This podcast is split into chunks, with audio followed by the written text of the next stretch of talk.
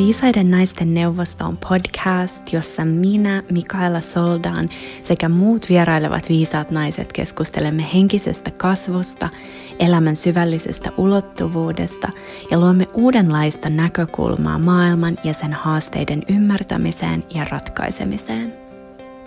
Täällä uskomme, että muutos lähtee syvältä jokaisen sisältä ja kannustamme ja kohotamme toinen toisiamme kohti suurempaa potentiaalia.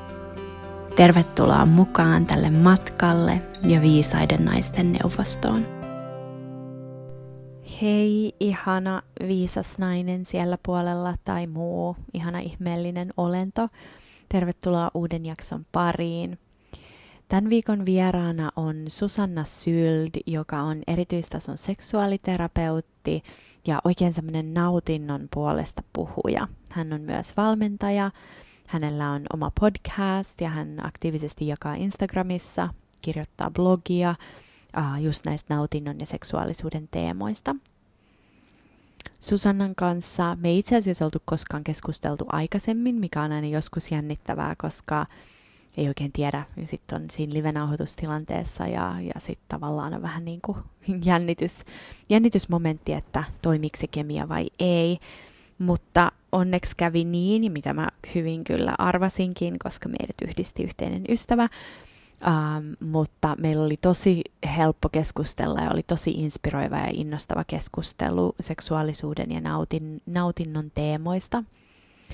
Um, nautinto on jotain, mikä, mikä ei ehkä ainakaan mulle ole tullut kauhean helposti, että antaisit itselleen luvan nauttia elämästä ja todella vastaanottaa niitä hyviä asioita – Susannalla oli super hyviä ja mielenkiintoisia ihan niin esimerkkejä ja pointteja tästä ähm, nautinnon vastaanottamisesta ja sen lisäämisestä elämässä. Puhuttiin myös seksuaalisista traumoista ja siitä omasta seksuaalisuudesta ja tavallaan yhteyden ja semmoisen löytöretken tekemiseen tai tutkimusmatkan tekemiseen sinne omaan omaan ytimeen, mihin, mihin voi liittyä, tai tietenkin liittyy seksuaalisuus, koska se on osa tätä ihmisenä olemista, mutta, mutta myös semmoinen hyvin tavallaan syvällinen matka sinne omaan, omaan ytimeen, um, just tämän nautinnon ja itsen, itsen um, hyvänä pitämisen ja, ja semmoisen turvan luomisen kautta. Mä toivon, että tämä keskustelu taas kerran innostaa, inspiroi, ehkä tuo jotain uutta sulle, uusia näkökulmia tai jotain uutta konkreettista kokeiltavaa. Ehkäpä, että sä innostut tästä ehkä jollain pienellä tavalla tuomaan muutosta sun arkeen ja sun elämään, koska sillä tavalla meillä on mahdollisuus kasvaa ja, ja meillä on mahdollisuus oikeasti laajentaa sitä meidän ihmisyyden kokemusta ja, ja joo, tuntea jotain, jotain uutta ja ihmeellistä, löytää niitä ihmeellisiä uusia ulottuvuuksia tästä olemisesta. Pidemmittä puheitta, tervetuloa jakson pariin. Moikka moi ja tervetuloa tänne uuden keskustelun pariin. Mulla on tänään vieraana Susanna Syld. Sä oot seksuaaliterapeutti ja valmentaja, eikö niin? Äh, mitä muita nimikkeitä mä en edes tarkastanut etukäteen, millä nimikkeillä puhutaan. No mä, mä käytän nimitystä erityistason seksuaaliterapeutti, koska mulla on se auktorisointi siellä, mutta sillä ei nyt ole niin hirveästi tietenkään merkitystä. Ja sitten puhun aina, että teen parisuhdeterapiaa sillä nimellä myös. Mutta sitten mä oon myös mentaali- ja rentoutusvalmentaja, eli tulee vähän sellaista mielen ja kehon puolta myös, myös tässä tekemisessä mukaan. Että sellaisia kaikkia titteleitä. Joo, mahtavaa. Ihana kuulla, että sulla on niin kuin mielenkiintoa moneen suuntaan. Ja tosiaan tervetuloa. Kiitos, kun sä tulit tänne. Voi kiitos. Ihanaa, kun kutsuit. On ihan mm. huippua olla mukana. Yeah. Tota, um, lähdetäänkö liikkeelle siitä? Me vähän tuossa keskusteltiin, että me, me puhuttaisiin just seksuaalisuudesta ja nautinnosta, mitä nautinto voi olla myös seksuaalisuuden ja seksin ulkopuolella, mutta tota, olisi kiinnostava kuulla pohjustuksena, että miten, miten sä oot päätynyt tekemään, mitä sä teet ja minkälainen sun oma matka on ollut löytää näiden asioiden äärelle. No tämä onkin ollut silleen aika mielenkiintoista. Mä usein sanon, että jos kymmenen vuotta sitten olisi sanottu, että mitä mä teen työkseni, niin mä en olisi uskonut ikinä. En, en missään, missään mielessä. ja, ja tota, ähm, mulla on aika sellainen perus, peruspohja. Mä, mä tuun itse siihen eri alalta. Mä oon markkinoinnin ja viestinnän ihminen ollut niin kuin edellisessä elämässä niin sanotusti. Ja, ja tota, sieltä sitten vaan ammatillisesti hyppäsin äh, ehkä tällaisen ihmistyön puolelle vähän silleen puolvahingossa. Hain, hain yhtä työpaikkaa opiskelijoiden kanssa työskentelyyn ja, ja tota, siitä se oikeastaan sitten alkoi, että mä rupesinkin tajuamaan, että vitsi, että nämä ihmisethän onkin ihan äärettömän mielenkiintoisia.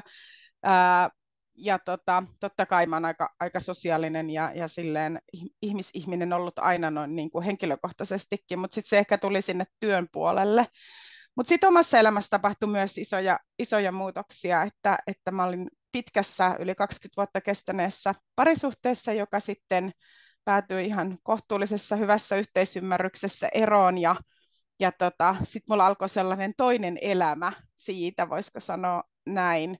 Opettelin ensin sellaista sinkkuelämää, elämää, no vuoden verran suurin piirtein, suurin piirtein, mitä en ollut sitten kokenut, koska olin ekseni kanssa ollut 15-vuotiaasta saakka, että, että mulla ei ole ollut sellaista aikuisien sinkkuna elämistä ollenkaan, ja se oli äärettömän mielenkiintoista tietysti. Ja, no sitten mä kohtasin äh, ehkä, ehkä monessakin mielessä vähän liian pian, mutta eipä sitä nyt voinut kun ottaa vastaan, niin nykyisen mieheni, mieheni ja tota, mm, pitkään pistin hanttiin, tai me vähän molemmat pistettiin hanttiin, ja, ja tapailtiin, tapailtiin vaan, ja tota, mutta ehkä siitä sitten alkoi sellainen niin kuin oma ymmärrys, että ei hyvänen aika, että et, et miten nyt sitten, kun onkin löytänyt uuden ihmisen ja on tiettyjä kokemuksia tietysti vanhasta suhteesta, että et miten ihmiset pystyy elämään jotenkin äh, yhdessä pitkään hyvin, nauttimaan suhteesta, olemaan onnellinen suhteessa, m- miten sitä voisi tehdä toisin. Ja, ja sitten se nyt ei ollut mikään salaisuus, mutta kertonut niin monessa paikassa jo, että kyllähän mä sitten kaiken niin kuin seksuaalisen heräämisenkin olen löytänyt tämän kumppanin myötä, että sit siinä olikin vapaus ja tila tutkia jotenkin kaikkea siihen seksiin ja seksuaalisuuteen liittyvääkin, ja mikä oli siis tietysti mielettömän ihanaa. Ja sitten mä jossain kohtaa, aika alkuvaiheessa meidän suhdetta, mä juttelin mun ystävän kanssa, että vitsi taas mielenkiintoista, kun aina puhuttiin puhuttiin ystävien kanssa tietysti suhteita ja itse asiassa moni ystävä oli siinä kohtaa samassa tilanteessa, että he olivat eronneet pitkistä suhteista ja, ja oli uusia kumppaneita tai sinkkuelämää menossa. Ja me paljon, elämä pyöri siinä suhteiden, suhteiden ja seksikeskustelujen äärellä. Ja mä sitten jossain kohtaa sanoin mun ystävälle, että vitsi, tätä olisikin mielenkiintoista tehdä työksi, että puhua ihmisten kanssa suhteista ja seksiin liittyvistä jutuista, että tämä olisi ihan huippua. Ja ehkä se oli sellainen kutsu universumille, että anna mulle jotain, jotain nyt tähän liittyvää. Ja tota, sitten mä lähdin oikeasti selvittämään sen keskustelun myötä, että onko joku ammatti tai teema. Kyllä mä tiesin, että seksuaaliterapeutti esimerkiksi oli olemassa, ei se nyt ollut mikään juttu, mutta et en tiennyt, että mikä, mikä polku tänne johtaisi, tai eikä siellä ehkä, mä jotenkin vaan ajattelin ensin sitä ehkä parisuhdepuolta enemmän. Ja, ja tota, lähinkin sitten mentaalivalmentajakoulutuksen mä oon tehnyt ensin näistä mun koulutuksista. Ja se oli sellainen niin kuin bling siihen suuntaan, että miten meidän mieli vaikuttaa kaikkeen tekemiseen, miten me voidaan ohjelmoida itseämme, miten me voidaan ohjelmoida meidän ajatuksia, miten me voidaan niin kuin, hyödyntää meidän mieltä tässä kaikessa. Et, et se oli äärettömän tärkeä pohja. Mä, mä hyödynnän niitä oppeja kaiken aikaa mun tekemisessä. Ja tota, Mutta sitten mä lähdin opiskelemaan samaan aikaan sellaista solmuparisuhdeohjaajakoulutusta, ja samaan aikaan sit seksuaalineuvojakoulutusta, joka sattui sit sopivasti Sexpolla alkamaan. Ja siitä se sitten se maailma jotenkin niin kuin lähti etenemään ja hämmästelen välillä vieläkin, että tässä mä nyt sitten oon ja nyt mä teen sitä, mitä mä silloin ihmettelin, että voikohan sellaista tehdä. Ja, ja tota, en ehkä voisi kuvitella tekeväni mitään muuta. Tää, mä, mä oon niin oikeassa kohdassa, kun mun pitää minuna itsenäni olla. Että kyllä mä näen, että on ollut sellainen, sellainen matka, että vaikka se on tullut sieltä niin kuin henkilökohtaiselta puolelta ymmärrys niin kuin oman kautta, se juurisyy on siinä, niin kyllä tämä silti on myös mulle ammatillisesti ollut äärettömän kiehtova matka ja janoan koko ajan sitä lisää tietoa ja ymmärrystä, että sellainen tarina lyhy- lyhykäisyydessään on johtanut mut tähän, Joo, tähän mahtavaa. kohtaan. Kiitos kun jaoit. Joo, yleensä se on justiin huomaa, että se on se, se on se meillä kaikilla se juttu, että meillä on ollut jonkunnäköinen itsellä niin semmoinen transformatiivinen kokemus, tai joku, joku on tavallaan lähettänyt meidät tutkia sitä itsessämme, ja sitten sen jälkeen, tai sieltähän se paras melkein kokemus voikin syntyä. Mutta sä mainitsit sanan seksuaalinen herääminen, niin mä haluan tarttua nyt siihen, että mitä, mitä sä meinaat sillä, ja miten, miten ehkä, niin kuin, jos joku on silleen, että, hmm, että onkohan mulla ollut seksuaalinen herääminen tai mitä, mitä se voisi tarkoittaa ja miten voi niin kuin, työstää tavallaan sitä omaa seksuaalisuutta, niin musta olisi kiinnostava kuulla siitä.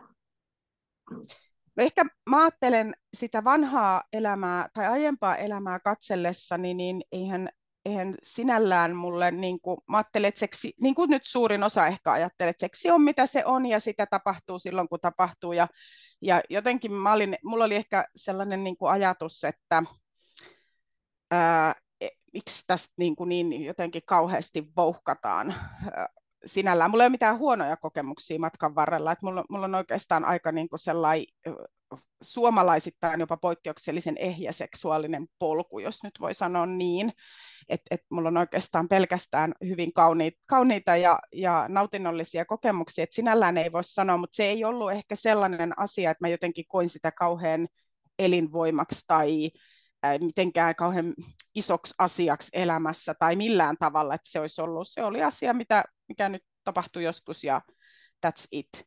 Ja eh, ehkä se sellainen oma seksuaalinen, että, että mitä mä oon seksuaalisesti, mitä ne mun jutut on, niin se oli aika sellainen niin kuin, mm, hyvinkin ohkainen. Mä jotenkin ajatellut, että sillä on kauheasti mitään merkitystä sinällään.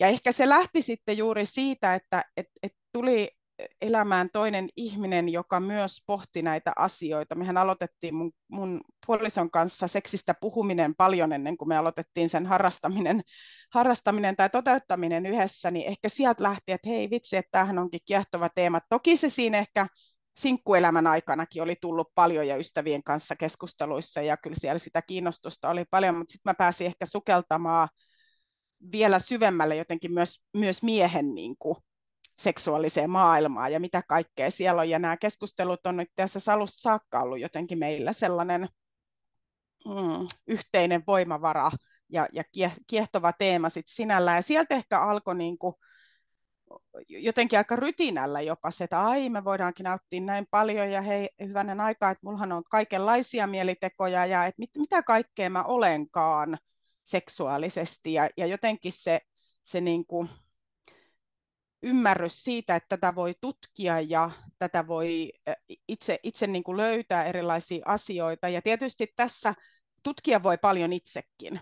Sitä voi tietoisesti lähteä niin kuin tutkimaan, mutta tietysti tässä kohtaa minä koin, että mun kumppani oli vahva peili sille ja, ja sieltä tuli vahvaa hyväksyntää, että hei, ole mitä olet ja, ja mä otan vastaan. Ja, ja jotenkin, että siellä tuli sellaista tosi kaunista hyväksyntää kunnioittavaa. Varmasti me teimme sitä puoli ja toisin, toisin niin kuin molemmille, mutta myös sellaista, sellaista hyväksyvää innostusta siihen löytöretkeen, mikä on tietysti ehkä, ehkä mä olen siitä äärettömän kiitollinen, että näinhän se on, se on niin kuin mennyt, että siellä on ollut se pohja. Ja, ja tota, mm, ehkä se usein on se ajatus, että se seksuaalisuus vaan nyt on jotain, ja me ei oikein voida. Ja mä ajattelen, että siellä on paljon sellaisia maailmoja, mihin me voidaan sukeltaa syvemmälle ja ymmärtää itseämme, miksi joku toimii mulle, miksi joku ei toimi, toimi mulle, Miks, mistä mä saan kaikista eniten nautintoa, mis, mikä, mikä on jotenkin mulle suurinta, suurinta juttu. Ja, ja tota, et, et niin kuin, kun meillä puhutaan valitettavan vähän tästä seksuaalisuudesta ja meidän seksuaalikasvatus on kauhean valistustyyppistä ollut meidän aikana valitettavasti vielä osin myös tänä päivänä, niin ihmiset ei ehkä ajattele, että se sinne pitäisi jotenkin niin kuin löytöretkeillä sinne omaan seksuaalisuuteen, ja että se on monella tavalla mahdollista. Tietysti kun tulen kuplasta, niin, niin terapia on yksi paikka, missä sitä omaa seksuaalisuutta voi lähteä paljonkin tutkimaan ja, ja ö, ymmärtämään enemmän ja, ja tota, katsomaan, että mit, mitä kaikkea se tarkoittaa, että mä tutkin mun seksuaalisuutta, että mitä, mitä osa-alueita, miten mä koen vaikka mun sukupuolta, mikä mun seksuaalinen suuntautuminen on, mitä on ne mun, mun tota, mieliteot, mistä mä koen mieli hyvää, mitä se tarkoittaa mulle itsenäni, että, että mistä, mä voin nauttia seksuaalisesti vain minuna, mitä se tarkoittaa ehkä kumppanin kanssa. Ja siellä on tosi paljon niin kuin teemoja, mitä voi pohtia. Joo, joo. Ja sä mainitsit sitä, että, että just, että kun sä puhuit omasta kokemuksesta tai menneisyydestä, että sulla on suht ehjä se sun seksuaalinen tausta, mutta ja sitten sanoit, että tavallaan harvinaisen ehjä tai jotenkin näin sä sanoit, mm. että, että koska niin kuin kuulostaa siltä, että on, on tosi paljon, tai mikä nyt intuitiivisesti mulle niin kuin on aika selvillä, mutta ei, en tiedä numeroita tai silleen varsinaisesti mm. tilastoja, että, että siellä on ihmisillä siis paljon, paljon niin kuin, tosi inhottavia traumaattisia seksuaalisia mm, kokemuksia, mm, niin kyllä. miten, miten semmoista ihmistä, jotka ehkä, niin kuin, koska mun niin kuin, intuitio tai kokemus tästä kehollisuudesta sanoo, että sittenhän meillä varmasti katkee se yhteys sinne kehoon, koska se on ollut, siellä on tapahtunut jotain, jotain kivuliasta ja satuttavaa, niin onko sulla jotain, jotain semmoista ajatusta tai, tai vinkkejä, että miten voisi lähteä luomaan sitä tur- takaisin sitä turvallista yhteyttä omaan itseen ja, ja ehkä just löytöretkeilemään, semmoista ihana sana, löytöretkeilemään sinne omaan seksuaalisuuteen, jos ja kun ne kokemukset ei ole ollut niin positiivisia. Toi on ihan totta, kun sä sanot, että se, se äh, yhteys sinne kehoon on katki. Ja ehkä myös sit se, että et sehän on meillä suojakeino nyt jos joku on ylittänyt meidän kehollisia rajoja, niin se on tosi tärkeä suojakeinokin tavallaan, että, että jos me tunnettaisiin kaikki, mitä me tunnettaisiin, niin me ei ehkä jopa kestettäisi tai siedettäisi sitä kaikkea, ja se on, se on sillä tavalla, ihminen on rakennettu äärettömän viisaasti, että me suojellaan itseämme.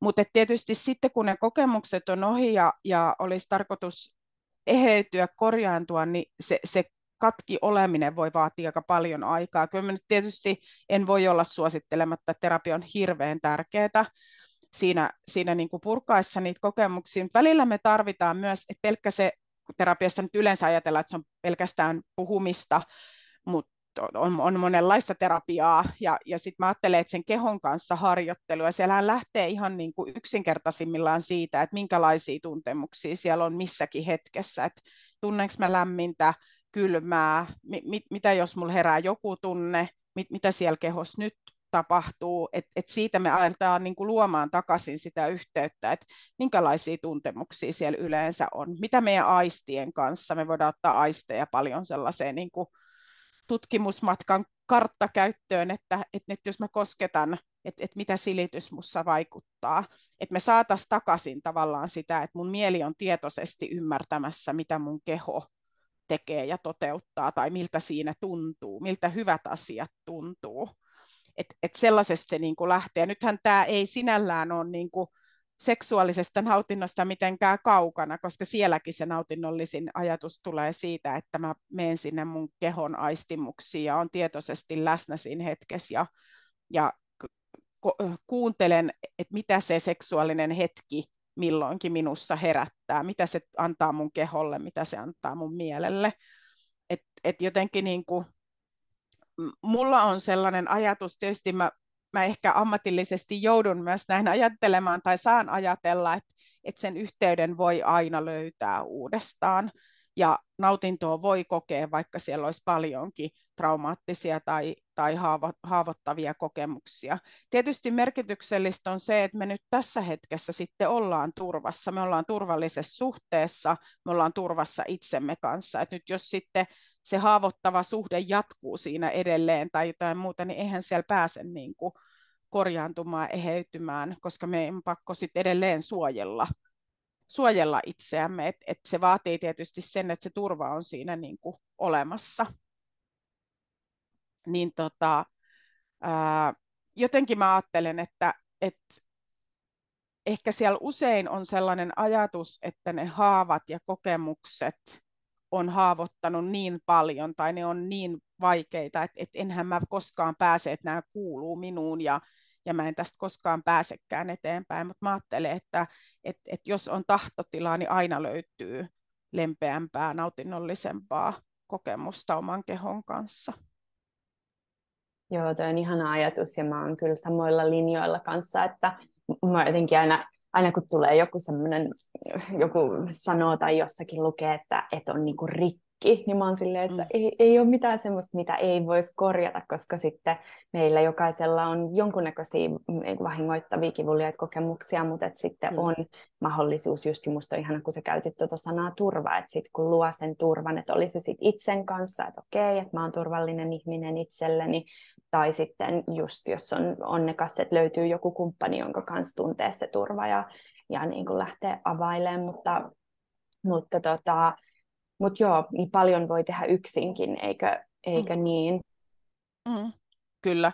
Ja sitten se, mikä tulee tästä nyt myös mieleen, että sen turvan lisäksi tietysti ne rajat on hirveän tärkeät, tärkeät niin kuin alkaa ymmärtämään niitä mun rajoja. Ja nyt, nyt jos on sitten suhteessa tai tapailee nyt millä tavalla hyvänsä ihmisiä, niin et, et me ymmärretään se meidän oma arvokkuus siellä rajojen takana ja miten tärkeä on se, että me joka hetkessä pystytään sanomaan, että onko joku mulle oikein tai ei.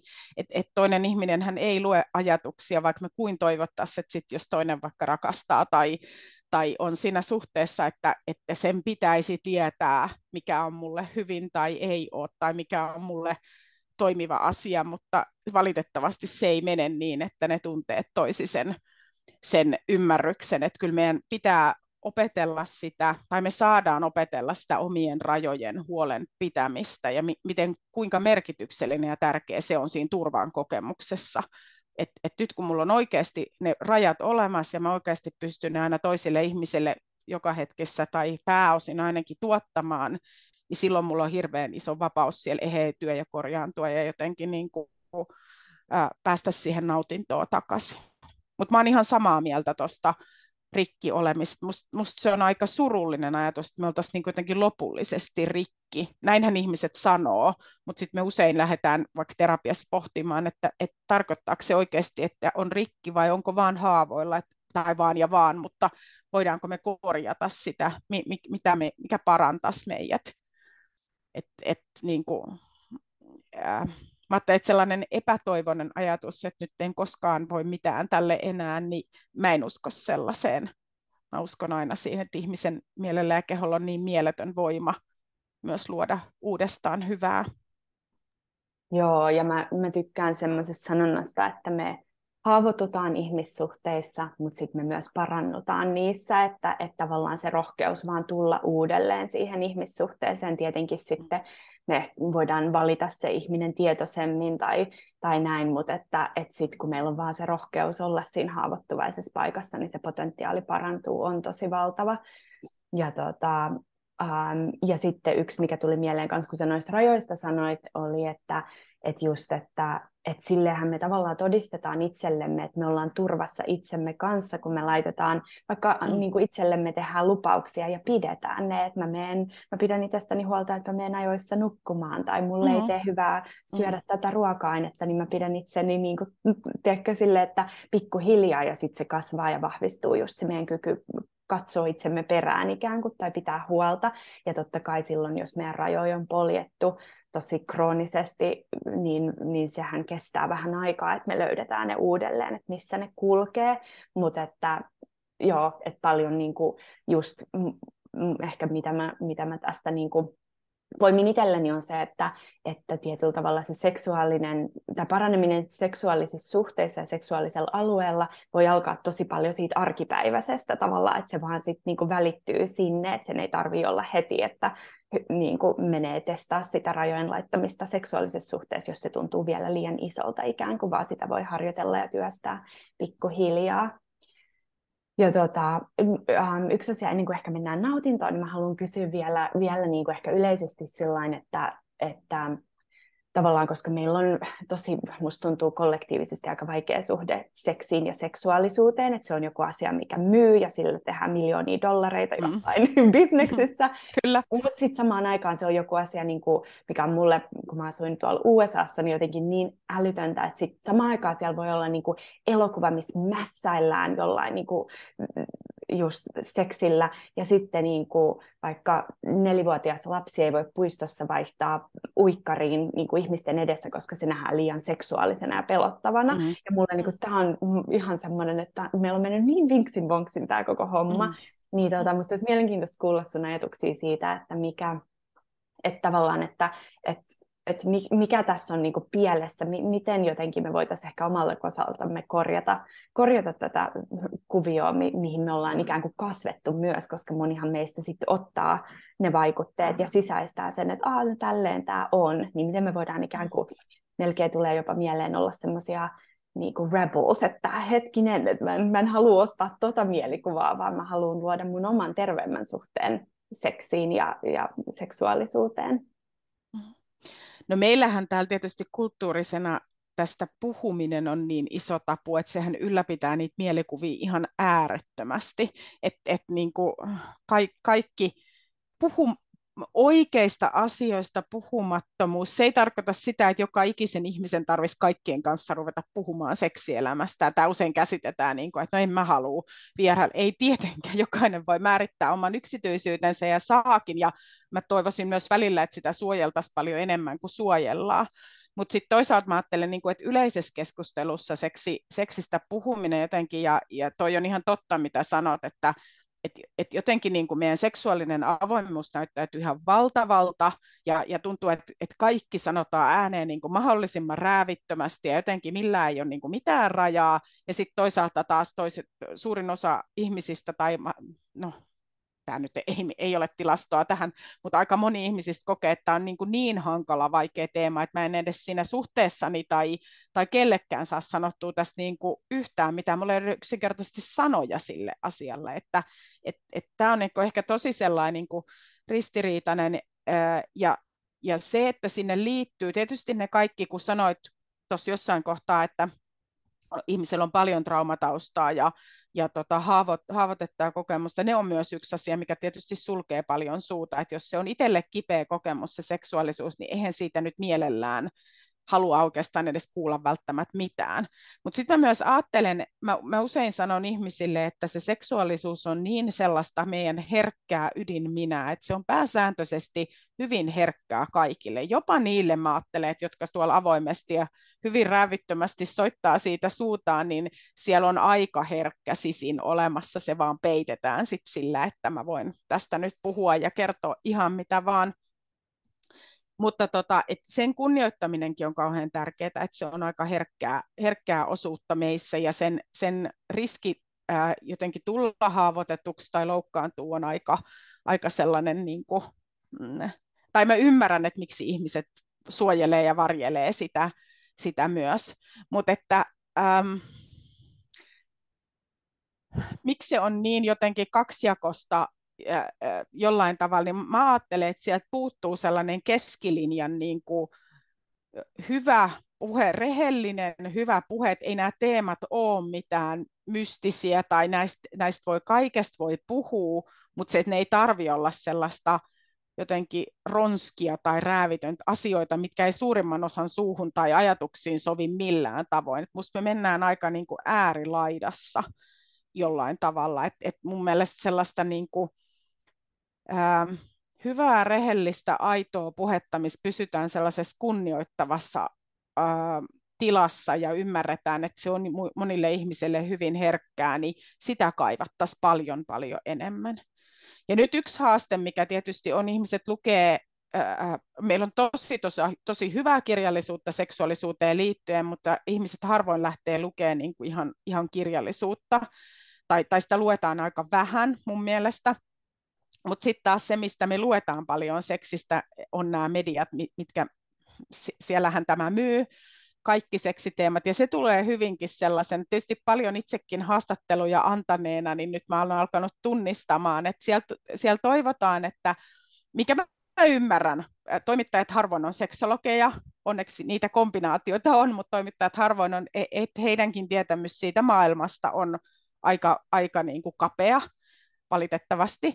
Ja se ehkä näkyy sitten siinä, että se, se juttu kirjoitetaan aika sellaisella kapealla näkökulmalla. Vaikka me seksologeja paljon haastatellaan, niin usein toivotaan, että no, että et tässä on tällainen asia, anna siihen kolme hyvää vinkkiä. No joo, se, se on niin kuin ymmärrettävää, että, sehän, että sit voi sanoa, että kolme vinkkiä tähän seksielämän parantamiseksi, mutta eihän, eihän ole mitään tällaisia kolme vinkkiä teen. No okei, okay, joo, voi sanoa, että puhuminen on yksi tärkeä vinkki, mutta silleen, että ähm, en, en tiedä saatko kiinni, mutta että jotenkin sieltä toivotaan sellaisia, näin kuuluu toimia ja sitten se on oikein se seksielämä tai sitten sit me ollaan niin kuin jotenkin oikealla ja ihmiset haluaa tehdä oikein. Ja ei sellaisia ohjeita ole, kun se ohje on se, että sun pitäisi lähteä kuuntelemaan sua itseäsi ja ymmärtää ne sinulle rehellisesti oikeat, oikeat asiat ja koko, niin kuin tunnustella sitä kautta se kaikki, eikä niin, että joku muu jossain sanoo jotain ja sitten yritetään niin kuin toimia niillä tavoin, että me oltaisiin hyviä kansalaisia ja hyviä tässä seksuaalisuudessa tai tehtäisiin tehtäisi oikein asioita, kun se ei, se ei niin kuin pelaa t- tässä, tässä kentässä ollenkaan, kun, kun se oma rehellisyys on ainoa, mikä on niin kuin oikeaa totuutta kellekin. Kyllä, toi kuulostaa just siltä, että suoritinko seksini oikein. Mm, niin kuin, että, nimenomaan, että jotenkin, nimenomaan, kyllä. Sille, että mua kanssa aina kiukuttaa jotenkin silloin, kun yritetään, kun toihan on valtavan syvä asia, just kun sä käytit sanaa ydin minä, että jos me ollaan niin tekemisissä meidän ydin minän kanssa, niin mikä ajatus meillä ihmisinä on, että kolmella vinkillä niin kuin, sä diilaat sun tämmöisten asioiden kanssa, jotka ulottuu kyllä. niin syvälle itseen ja siihen. Ja, ja siellähän voi nousta niin vaikeita tunteita pintaan, just häpeää ja syyllisyyttä ja pelkoa ja kaikki nämä tosi syvät ihmisyyden niin kuin ydin, ydin jotenkin haavat, niin sitten se, että, että se halutaan vaan semmoisilla yksinkertaisilla pikkuvinkeillä, että ja nyt sen pitäisi olla ok, ja ylipäänsä semmoista, että myydään se ajatus, että että just, että, että niin kuin näiden asioiden pitäisi jotenkin tulla luonnostaan, tai että meillä pitäisi olla kauhean helppo, että no, jos sun seksielämä on niin kuin huonolla tolalla, niin, niin sä oot varmaan tehnyt jotain väärin, kun kyse mm, ei ole siitä, nimenomaan. sehän on niin Kyllä. syvä asia. Kyllä. Niin tota, täällä alkoi taas ihana poraus, niin mä ehkä kysyn nopeasti kysymyksen, laitan mun mikrofoni hiljaiseksi, mutta tota, mut joo, musta olisi ihana mennä nyt siihen nautinnon suuntaan, että miten, miten tota, ähm, miten me voidaan lisätä nautintoa elämässä ihan yleisestikin, koska ehkä on just ajateltu, että se kuuluu vain johonkin tiettyihin alueisiin ja että elämä ei, ole, ei saa olla nautinnollista, että suurimmaksi osaksi pitää vaan painaa. niin tota, mitä, mitä ajatuksia sinulla siitä on? No sä oot ihan oikeassa, että mä ajattelen, että usein, usein se ajatus on, on tota, että mun pitää ensin tehdä monia monia asioita, mielellään hampaa tirvessä ja tosi, tosi paljon, ja sitten kun kiristää, niin kiristetään vielä vähän lisää, ja sitten mä oon ansainnut jonkun nautinnon. Ja se ihmisten puheista usein menee niin, että nyt kun mä oon painanut tämän pitkän viikon, niin sitten voin ottaa vaikka sen punaviinin silloin periaatteessa, että me niinku, se menee sellaisen ansaitsemiskulttuurilla usein se nautinto. Ja, ja totta kai siellä sitten, me puhutaan paljon tänä päivän kuormituksesta ja kaikesta sellaisesta, että kyllähän me pinnistellään ja pinnistellään ihan valtavasti ensin, ennen kuin me annetaan itselle lupaa mihinkään ihanaan, hyvään ja nautinnolliseen. Ja nyt kun mä puhun nautinnosta, niin mä en puhu vain seksuaalisesta nautinnosta, vaan, vaan yleensä nautiskelusta omien tunteiden, kokemuksien, elämyksien, hetkien äärellä, pysähtymisistä, ihan sellaisesta niin kuin arkipäiväisestä teen teen juominenkin on ääretön nautinto, jos sä pysähyt juuri sen äärelle miettimään, miltä se sun kuppi tuntuu sun kädessä lämpöisenä, miltä se tee tuoksuu, mitä siinä tapahtuu sun kehossa, miten sun keho rauhoittuu, kun sä oot sen sun kupin äärellä siinä, ja miltä se tuntuu, kun se lämmin neste menee menee tuosta suusta alas, mitä sun suussa tapahtuu, kun siellä on ihana teemaku. Et, et, mä puhun niinku tällaisesta nautinnosta. Toki tämä kaikki on myös seksuaalisen nautinnon ydintä, että me yleensä annetaan itselle lupaa nautintoon. Ja tämä luvananto on yksi ehkä sellainen isoimmista asioista. Mä ajattelen, että sen niin kuin ihan sellaisena taustatekijänä on nimenomaan se itsemme arvostaminen. Että ihan jo pelkästään tällaisena ainutlaatuisena ihmisenä eläessämme tätä nyt tällä tietoa ainutlaatuista elämää. Voi olla, että on jotain muutakin siellä tämän elämän jälkeen, mutta mehän ei tiedetä sitä täysin varmasti. Ää, niin niin tota, kun mä ajattelen, että sen kunnioittaminen on sitä, että mä arvostan, että nyt mä elän tätä mun arvokasta elämää. Mä usein kysyn ihmisiltä, kun mä pidän tästä nautinnosta välin luentoa, että oletteko te tullut tänne nauttimaan vai kärsimään? Että jos nämä on ne vaihtoehdot, niin kumman valitset? Et, ja, ja silti me usein tehdään paljon valintoja sen, että et me siedetään ja kärsitään ja, ja jaksetaan vaan yli meidän niin kuin, äh, rajojen kaiken aikaa. mutta tota, se, mä, mä ehkä haluaisin sillä nautintoajatuksella tuoda sellaista, että se on vähän sellaista niin kuin meidän tämän ainutkertaisen ihanan elämän kunnioittamista, että me tarjoillaan sitä itselle. Ja tässäkin me, mä niin kuin tuon tänne myös sellaisen ajatuksen usein, että ähm, me ollaan niin kuin vastuussa omasta minästä, että meidän hyvinvoinnista. Ensinnäkin vastuussa jo ihan yhteiskunnallisesti ja, ja sitten myös vastuussa meidän ympärillä oleville ihmisille. Et jos mä voin hyvin, usein mun puolisollakin on parempi olla ja mun lapsilla on, on hyvä olla, ja et, et, niin kuin, tai, tai mun läheisillä muuten on hyvä olla. Et, et se on sellainen niin kuin, ö, kunnioittava teko myös muita kohtaan, että mä huolehdin ja vastaan mun omasta hyvästä olosta ja nautinnosta, nautinnosta tässä elämässä. Mutta myös mä ajattelen, että se on merkityksellistä sen itsensä arvostamisen kannalta, että, että kukaan ei tule tänne maailmassa tarjoilemaan sulle, että hei, oothan levännyt, muistathan nautiskella teestä, se ei tule ulkopuolelta, meidän pitää ottaa se niin kuin omiin käsiin se ajatus. Ja itse asiassa se vapauttaa helpottaa ihan valtavasti, kun lopettaa sellaisen odottamisen myös ulkopuolelta, että voi kun joku nyt antaisi mulle ja tarjoilisi hyviä hetkiä, tai voi kun joku nyt jotain. että jos mä olen siitä itse vastuussa, niin mulla on myös vapaus tehdä niitä valintoja kaiken aikaa. Että ai vitsi, mä saankin nautiskella tässäkin hetkessä ja tässäkin hetkessä. Mä tota, ää, meiltä var, valmistui just iso tai, tai porukka parisuhdeohjaajia. Mä koulutin niitä tuossa vuoden verran ja, ja tota, mm, siellä pidettiin tässä viimeisenä päivänä nautinnosta luentoja. Mä annoin niille tällaisen esimerkin, että, että missä mä oon opettanut itseäni paljon. Et nyt jos mä pysähdyn, mulla on yleensä aina hirmu kiire. Mä, mä oon sellainen vähän viime hetken lähtiä. En tykkää siitä, mutta näin mä teen.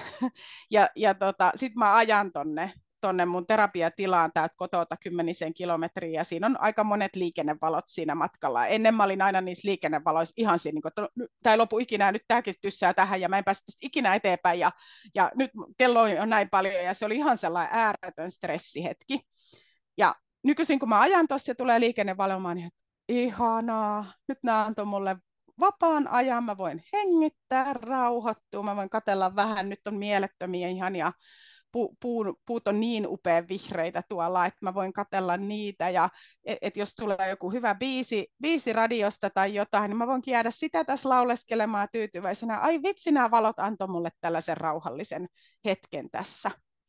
Ja, ja et mä ajattelen, että se on niin kuin ajatuksen kääntämistä niihin, että me ei, hirveän moni sanoo, että no eihän mulla ole aikaa tähän nautiskeluun. Mä ajattelen, että tällaisia hetkiä, mikrohetkiä pitkin päivää on valtavasti mutta se on valintaa, että miten me niinku suhtaudutaan niihin hetkiin e, e, tässä kohtaa. Toinen, vaihto, tai toinen ajatus on usein kassajono, missä ihmiset on aina ihan silleen, kattelee kelloa, ja on itsekin joskus ensimmäisenä työpaikkoina työpaikassa ollut nelisen vuotta kassalla istua, ja kyllä siellä on ihmisillä järjetön kiire aina.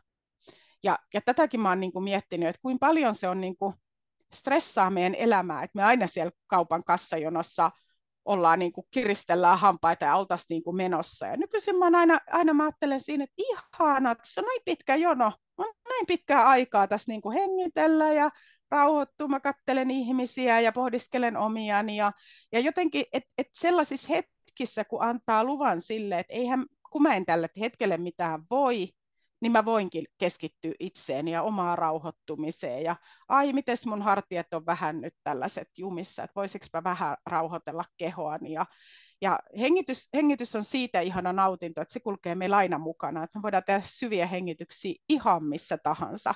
Ja, ja siihenkään ei kukaan muu voi tulla sanomaan, että no muistathan hengitellä nyt, niin kuin, et, tai voi tulla, mutta harvoin tulee.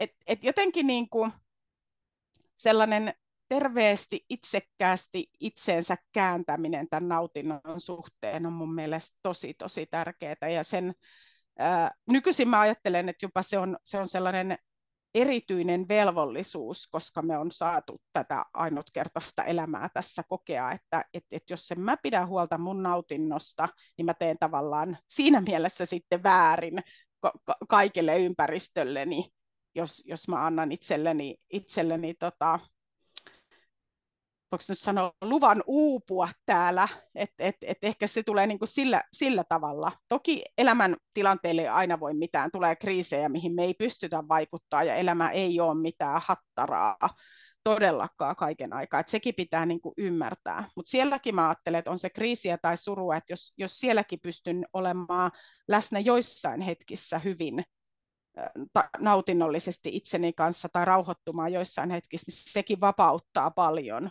paljon niitä haastavampia hetkiä elämässä. Et mä, en, mä en usko myöskään sellaiseen niin kuin että kaikki on kaiken aikaa vaan jotenkin tosi ihanasti. Ei todellakaan ole. Mutta sitten, että et mitä siellä kaiken keskellä, mitä, mihin me pystytään suhtautumaan, niin se on meidän omissa käsissä kyllä.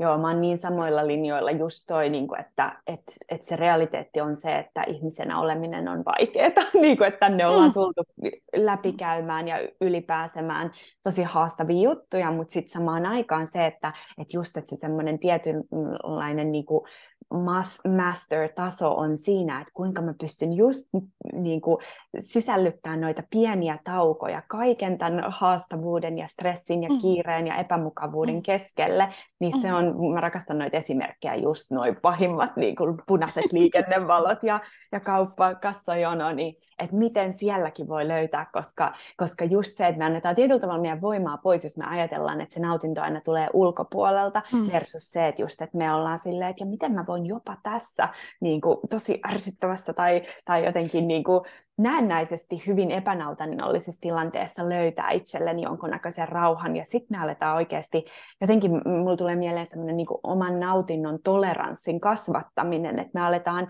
yhtäkkiä ikään kuin pyytää elämältä isompaa ja isompaa nautintoa, ja totta kai se heijastuu sitten myös meidän, meidän suhteisiin ja seksuaalisuuteen ja ihan kaikkeen, ja me ehkä valitaankin kumppani, joka kohtelee meitä paremmin, koska me ollaan opittu mm-hmm. sietämään enemmän nautintoa. Ja jotenkin välillä mä niin kuin ihmettelen sitä itsessäni ja, ja tietenkin sitä kautta niin kuin huomaan, että se on aika ihmisyyteen liittyvä juttu, että, että me jotenkin siedetään kärsimystä jollain tavalla silti paremmin, vaikka se ei tunnu kivalta, mutta se on ehkä tuttu ja joku osa meissä ajattelee, että no näinhän tämän kuuluu olla. Ja mulla on yksi opettaja, joka sanoo englanniksi, että how good can you stand it? Eli kuinka hyvää sä voit sietää, niin kuin, että kuinka paljon me voidaan opettaa itsellemme oikeasti sietää hyvää elämää ja sietää mm. hyviä hetkiä. Ja, ja, ja se onkin ehkä se harjoitus. Miten jos se harjoitus ei olekaan se, että, että okei, okay, kuinka paljon mä voin kärsiä tässä elämässä, vaan että kuinka Kyllä. paljon mä voin kaikessa siinä niin kuin löytää niitä pieniä hetkiä, milloin mä annan itseni just tunteesta valtavaa nautintoa. Niin se on jotenkin, niin kuin, tämä on se mun tulla, kun mä kuulen niin paljon sun puheesta just, just tätä, tätä niin kuin, samaa, mitä mä oon pohtinut ehkä eri tavalla, niin, niin ihana kuulla mm-hmm. Joo, samoilla, samoilla linjoilla. Kyllä, ja pakko lisätä noihin esimerkkeihin vielä, että nyt kun tässä seksuaalisuudesta tietysti puhutaan, niin kaikkiin tällaisiin hetkiin voi tuoda seksuaalisen nautinnon. Mulla on, mulla on itsellä sellainen kokemus aika voimakkaasta hammaslääkäritraumasta traumasta matkani varrella, mitä mä työstin jopa terapiassa saakka, koska se oli niin epäinhimillistä kohtelua.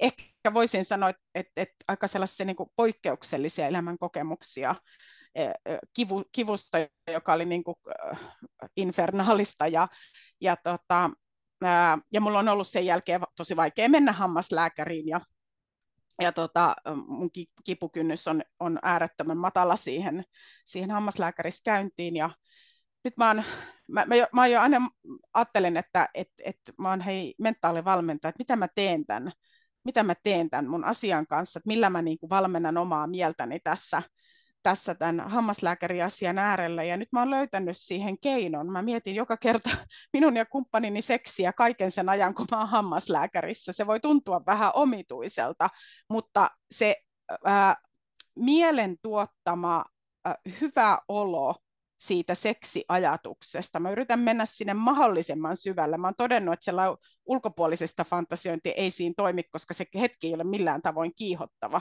Mutta mu- muistot, muistot niin kuin toimii tällaisessa tilanteessa. Nämä on tietysti yksilöllisiä mikä kellekin.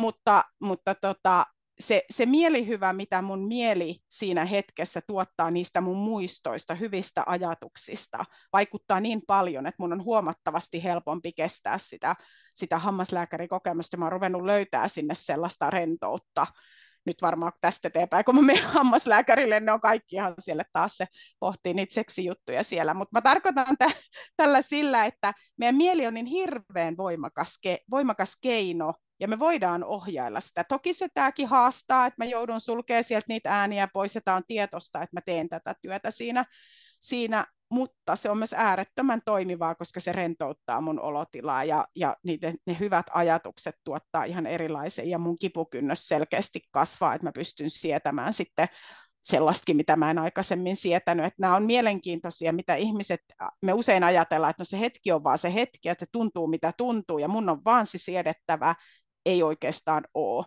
Itse asiassa joka ikisessä hetkessä meidän mieli pystyy tuottamaan sinne sellaisia mielikuvia, missä missä nautinto on jollain tavalla läsnä. Kyse on vain siitä, että ajatellaanko me, että me voidaan näin tehdä vai ajatellaanko me, että tämä on mahdotonta. Mutta tota, ähm, mä ajattelen, että äh, no mä mietin tota, kun sä sanoit, että, me, että, että elämä on kärsimystä. Mä ajattelen, että elämä on ihan valtavaa nautintoa ja sitten siellä on välissä niitä kärsimyksen hetkiä, jotka tekee siitä sellaista sulosen rososta, ettei se ole sellaista täydellistä hattaraa, koska mä ajattelen, että täydellinen hattara on jotenkin sellaista epätodellista. Mutta mut mä ajattelen, että jos tämä on pääosin nautinto ja sitten siellä on haastavia hetkiä välissä, niin musta se kuulostaa hirmu siedettävältä ja ihanalta jopa se elämä. Et, et aina on niitä kuopan pohjia ja ne kuuluu, kaikki nekin tunteet kuuluu siihen elämään, mutta, mutta sitten se, että jos se pääosin tuntuu tuntuu hyvältä ja, ja on niitä hetkiä, että se on ihan mielettömän upeata, niin mä ajattelin, että sitten on ihan tosi kiva elää tätä elämää. Joo, ehdottomasti. Tuota, ja mua nauratti toi hammaslääkärijuttu, jos tulee joku päivä maailman ensimmäinen ihminen, joka saa orgasmin siinä, kun on... Kyllä, hammaslääkäri. Itse asiassa en mä varmaan ole eka, kun jotkut ihmiset kertoo, että hampaiden kauttakin voi saada orgasmi, no niin. että sekin on jollekin suuri nautinto, mutta mulle tämä ei kyllä ehkä toimi ihan tällä tavalla. Joo, mutta se on niin totta, mitä sanot tuossa, että, että um, just, että koska meidän kehohan ei tiedä, että milloin joku tapahtuu oikeasti ja milloin se tapahtuu vain mielikuvassa. Että sama, sama reaktio nousee, että jos sä ajattelet sitruunaa ja saatat siitä palasen tai haukun, niin kyllähän sun suu alkaa jo heti tuottaa sitä, sitä sylkeä, niin, niin toi on niin, kuin niin, niin tota, ähm, toimiva keino just, just kaikkeen. Ei ihme, että se niin kuin tuo, että ehkä siinä on vähän neuvottelua. Mieli on silleen, että hetkinen, mitä tässä nyt tapahtuu, mutta kyllä, kyllä. keho on silleen, että no, voi vähän rentoutua.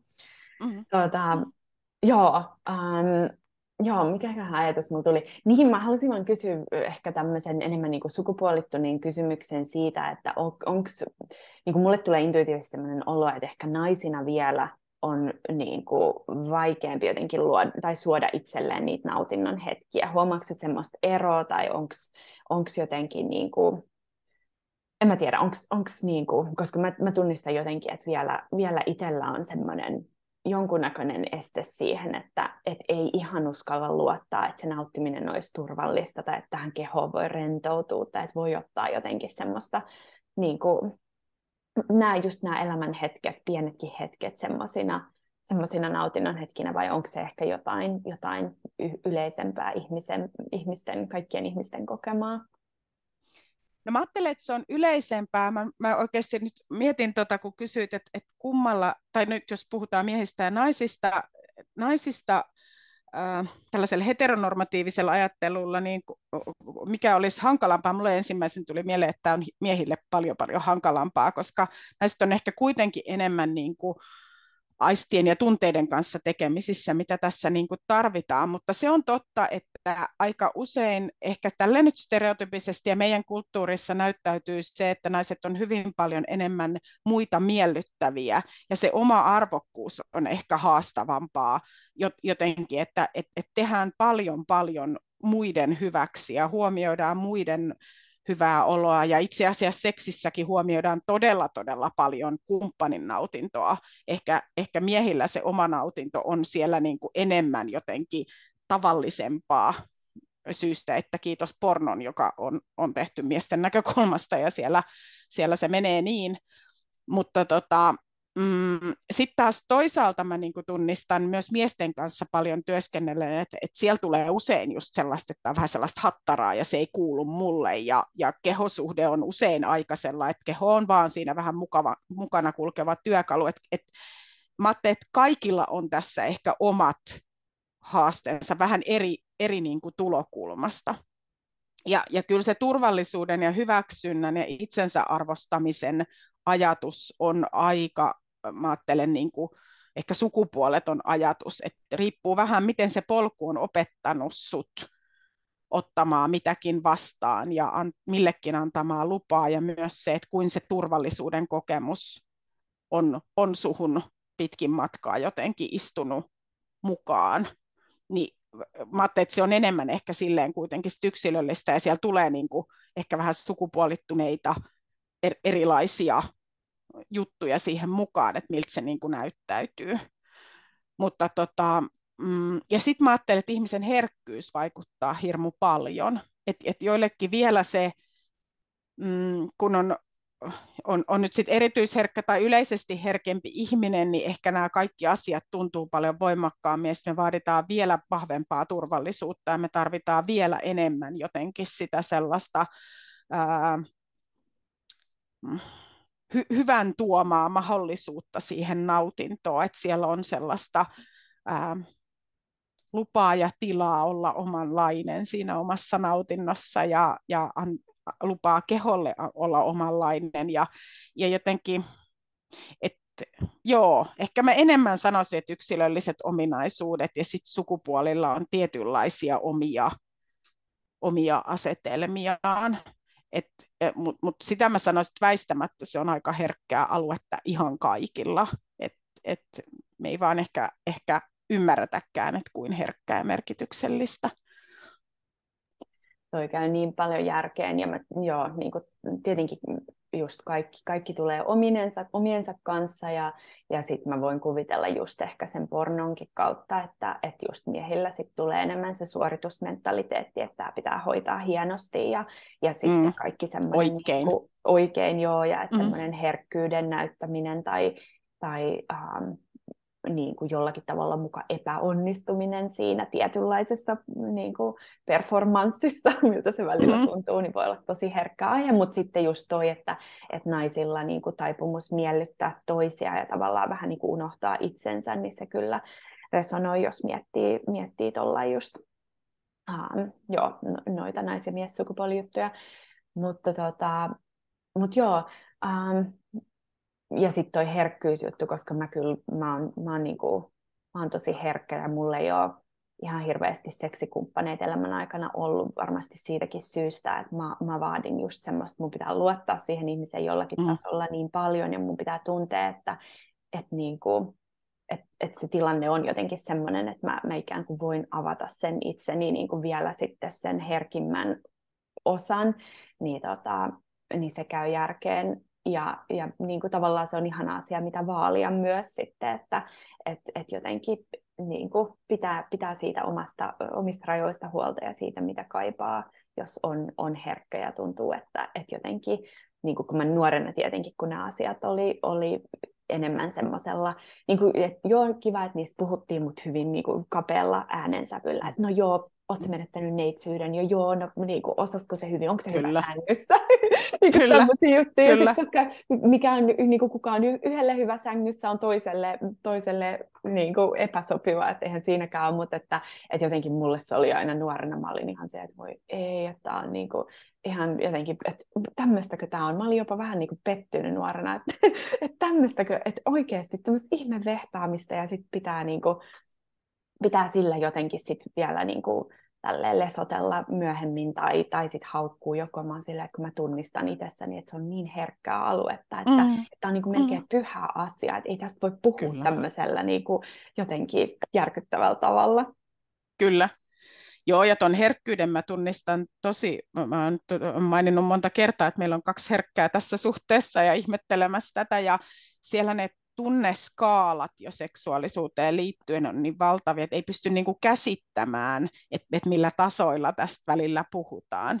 Ja myös sitten on, mikä sanoit, että, että se ei ole niin ää, siellä, va, siellä vaaditaan niin kuin sellaista nauttiakseen seksistä herkkä tarvitsee tosi paljon sitä yhteyden turvallisuuden kokemusta, tunneyhteyttä, ää, monenlaista sellaista niin kuin mentaalisen tasonkin juttua.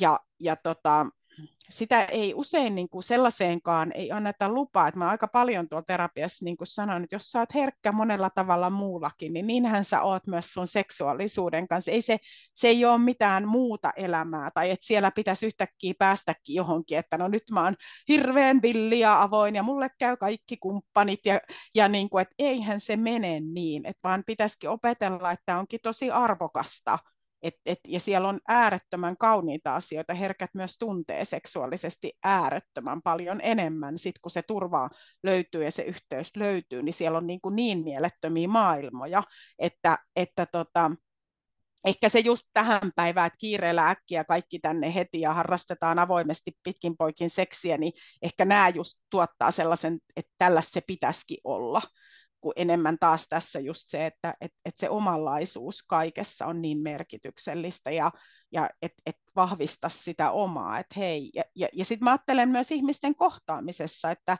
et sitä uskaltaisi tuoda esiin, että mä oon tällainen, mä tarvin tähän, että me tutustutaan paremmin ja, ja me mennään syvemmälle keskusteluissa, niin sitten kyllä mä pääsen sit sinne seksuaaliseen nautintoon. Mä tosi, tämä on mulle kiinnostava juttu ja mä nautin kyllä, mutta se ei tapahdu silleen, että mä tiedän susta suurin piirtein etunimen, jos sitäkään, ja sitten mä vaan villisti harrastan seksiä.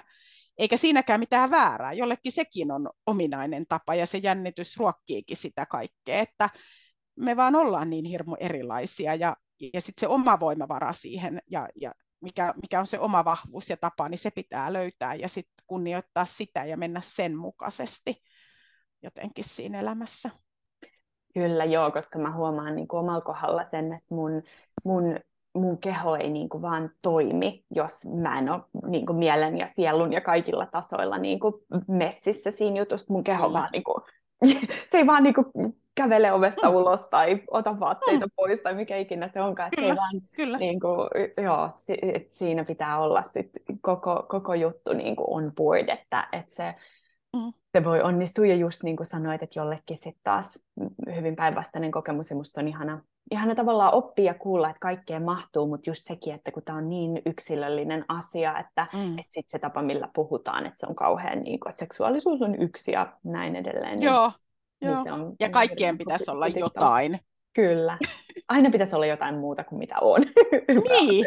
niin ja se tutkimusmatka, mistä sä tuossa äskenkin kysyit, niin se on tutkimusmatkaa siihen, mitä oikeasti on, eikä siihen, että mit, mitä mä niin kuin opin jotenkin ulkopuolisuudesta tai ulkopuolelta. Et toki sitten mä ajattelen, että sit kun sit tutkimusmatkaa itsensä on paljon tehnyt, jotenkin rehellisesti se on oman nautinnon kanssa, niin sitten mä ajattelen, että se avaa paljon niin kuin ovia löytää myös sinne, niin kuin, että sitten kun on turva, että, että tällainen mä saan olla, mä hyväksyn tämän itse, mun kumppani tai mahdolliset, mahdolliset kumppanit ymmärtää ja hyväksyy tätä, niin sitten sieltä alkaa niin kuin aukeaa mun mielestä sitä maailmaa valtavasti, koska sitten alkaa olla turvallisuus tutkii lisää ja lisää. Mutta mut jos tarvii hirveästi suojella sitä ydinminää ja omaa seksuaalisuutta, niin e, eihän siellä me pidetään siitä tosi tiukasti kiinni. Ei, siellä, ei me olla auki millekään muullekaan tutkimukselle. Että, ja se on ihan ymmärrettävä, näin se kuuluu mennäkin. Meidän kuuluukin suojella. Et, et kyllä, se, kyllä valtaosa kaipaa tosi, tosi paljon sitä turvallisuutta ja tuttuutta ja, ja hyväksyntää ja arvostamista ennen kuin sitten ne seksuaaliset maailmat sieltä aukeaa. Joo, kyllä tunnistan ja mä en malta odottaa, että mä pääsen tälle tutkimusmatkalle puolisonkaan jossain vaiheessa. Mä oon jo ihan niin kuin, että joo, let's do it, se olisi niin hauskaa. Mutta se edellyttää, tai on edellyttänyt just sitä niin kuin itseen tutustumista ja sitä niin kuin just toivaltaa se mitä itse kaipaa tai mikä on se tärkeä juttu, mitkä ne omat tarpeet on. Ja sitten just se, että et niinku, se nautinnon toleranssi, mä oon kasvattanut sitä, että et, et miten paljon hyvää mä itse asiassa niinku voin antaa jo itselleni, niin se on, se on ihan mm. pohjatyö tehdä. Ja sitä voi esimerkiksi pohtia sillä, sillä kannalta, että nyt kun me ollaan aina, että että no mä, mä, yksi tällainen nautinto tähän, niin mitäs jos mä otankin toisen siihen päälle? Tämä toimii hyvin seksissäkin, että me usein ajatellaan, että no, se on se yksi kerta päivässä. Ihmiset sanookin välillä, että kerran meillä oli sellainen, että me kaksi kertaa päivässä harra... niin kuin, että, niin kuin mä ajattelen, että eihän, että, että voi vitsi, vaikka kym, kymmenen kertaa putkeen, et, et hengittäkää ja lepäilkää välillä ja sitten nautitte lisää. Nautinto vaan kasvaa. Mm-hmm. Et kyse on vaan siitä, mitä te otatte niin kuin vastaan. Usein me ajatellaan, että no sitten me ollaan jotenkin tyhjennytty, kun me, me, meillä on ollut joku seksihetki. Et sit, ja sitten meidän pitää lataantua. Moni, moni puhuu sellaisesta, no sitten taas kolmen päivän päästä pystyy. Ja mä ajattelin, että tämä kertoo hyvin just siitä, että kuinka paljon meidän keho on tottunut ottamaan vastaan. Että et, et niin kuin, kun mä ajattelen, että et, et ihminenhän on sellainen sellai kiuas, mitä enemmän lämmittää, niin sitä paremman, paremmat jotenkin höyryt sieltä tulee. Et, et, et jotenkin, että jos me opitaan ymmärtämään, että miltä se sitten tuntuu, kun me ollaan nautittu ensin jonkun verran, niin nautintohan vaan kasvaa ja kasvaa äärettömästi sieltä. Mutta meidän mielikuva on siitä, että se kuuluu mennä näin ja sitten se päättyy ja sitten taas ehkä viikon päästä uusi tai monen päivän päästä uusi. Ja itse asiassa mehän koko ajan joudutaan lämmittää uudestaan itseämme, ja, ja koskaanhan me ei sillä, sillä taktiikalla päästä mitenkään kauhean syvälle, että et, et jotenkin niin kuin, se ei nyt tarkoita sitä, että jos mä nautiskelen palan kakkua, että mun pitää vetästä se koko kakku kerra, kerralla, tai, tai tota, jos mä nautiskelen lasista, lasista viiniä, että mun pitää juoda se pullo, että nautinto vaan kasvaa. Tämä ehkä toimii vähän eri, eri suhteessa tällaisten syömisten ja juomisten kanssa. Mutta tota, et, et me ollaan jotenkin tosi totuttu siihen nautinnon rajaamiseen, että nyt tämä määrä riittää ja tämä määrä, että et enempää en pysty. Ja mä enemmän ajattelen just sitä, kun sä sanoit, että musta ihana toi nautinnon toleranssin kasvattaminen, musta se on ihan, ihan mieletön ilmaisu että, ja, ja tärkeä asia, että, että meidän keho oppii ja mieli oppii, että kyllä me saadaan kokea tällaisia hyviä nautintoja valtavasti lisääkin. Kyllä. Ei, ei tarvitse säätää tai rajoittaa. Niin, koska se on kuitenkin, sit jos me sitä tarkastellaan, niin se on luultavasti kuitenkin vähän niin kuin ei se perustu mihinkään totuuteen, se meidän mielikuva, että mikä Kyllä. on tarpeeksi tai mikä riittää, missä se raja menee. Et ehkä saatat palan kakkuun ja sitten sä vielä menet puutarhaan istua ja saatat vielä kirjan ja sitten niinku venyttää Kyllä. ja pidentää sitä, niinku, että mä annan itselleni vielä. Ja sitten kun mieli sanoo, että no mutta niinku maailma tyyliin sortuu sillä hetkellä, jos sä meet vielä lukea kirjaa tämän jälkeenkin, mm. Itse asiassa ne tiskit nyt oli siellä, mutta niinku, että, että jotenkin... Siellä ne otteli kiltisti. Niin, että ei siinä mm. tapahtunutkaan mitään. Että just se niinku tur, että on turvallista nauttia ja tavallaan mm. osoittaa itselleen ikään kuin sitä, niin kuin, tai vähän kyseenalaistaa just sitä omaa, omaa ajattelutapaa siitä, että mikä on riittävästi, ja sitten katsoo, kun venyttää vähän niitä rajoja, että hetkinen, että ei tässä itse asiassa käynyt mitään, että se oli mun oma, ihan vaan mä olin keksinyt sen jostain, ja, ja mm. niin kuin sitten sit siitä kasvattaa, niin, niin tota, joo. Mä tiedän, että sun pitää ihan kohta mennä. Onko jotain viimeisiä, viimeisiä ajatuksia, mitä tulee mieleen, tai jotain, mitä sä haluat kuulijoille sanoa aiheesta?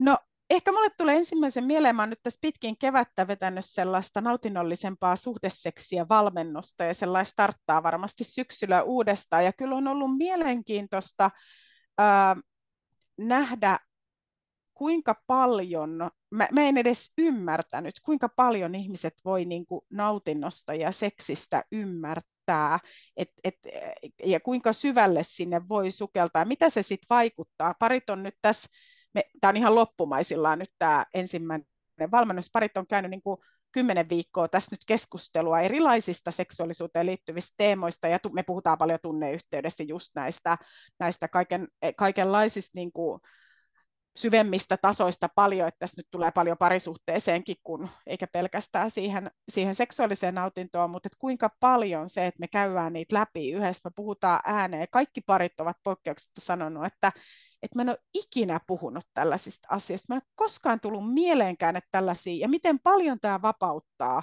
kun me käydään näitä läpi ja me uskalletaan, niin kuin, ja, ja kuinka pa- iso merkitys on ihan sillä, että opetellaan sellaista intiimiä tunneyhteydellistä kosketusta, että et mistä niin kuin, sitten päästään sinne seksuaalisempaakin kosketukseen, mutta että et mikä merkitys sillä on. Ja tästä on ollut niin kuin, huikean opettavaa myös itselle, itselle tämä matka, mutta myös se, että ei, ei meidän tarvi jäädä siihen ajatukseen, että me tiedettäisiin nautinnosta kaikki tai me tiedettäisiin seksuaalisuudesta kaikki. Tän, tämä mä olen niin oppinut myös omalla matkallani, että et, et silloin aiemmassa elämässä mä vaan tiesin äärettömän vähän omasta nautinnosta, omasta seksuaalisuudesta. Ja nyt kun mä oon päässyt ja lähtenyt sit tutkimaan, niin totta kai se nautinto lisääntyy ja sieltä löytää kaikkea. Et, et kysehän on enemmän siitä, kuin että onko mä nyt ihmisenä kauhean seksuaalinen tai minkälainen lipido mulla on tai, e, tai jotain. Mä ajattelin, että kyse on enemmän luvasta ja löytämisestä ja oman, oman itsensä löytämisestä. Että,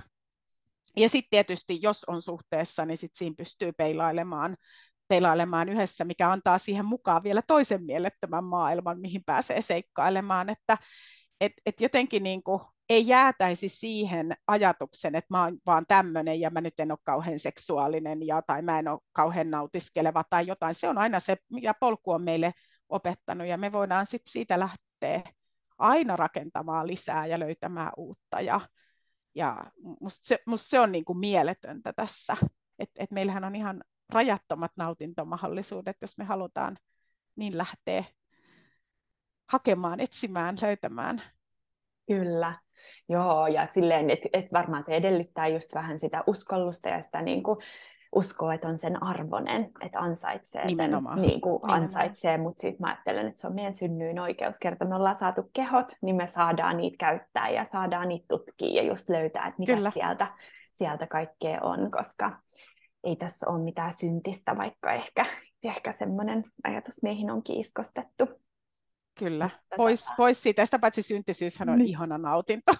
Jos se kääntää niin. sinne seksuaalisen niin. puolelle, niin sehän on mieletöntä. Mm. Ihanaa. Joo.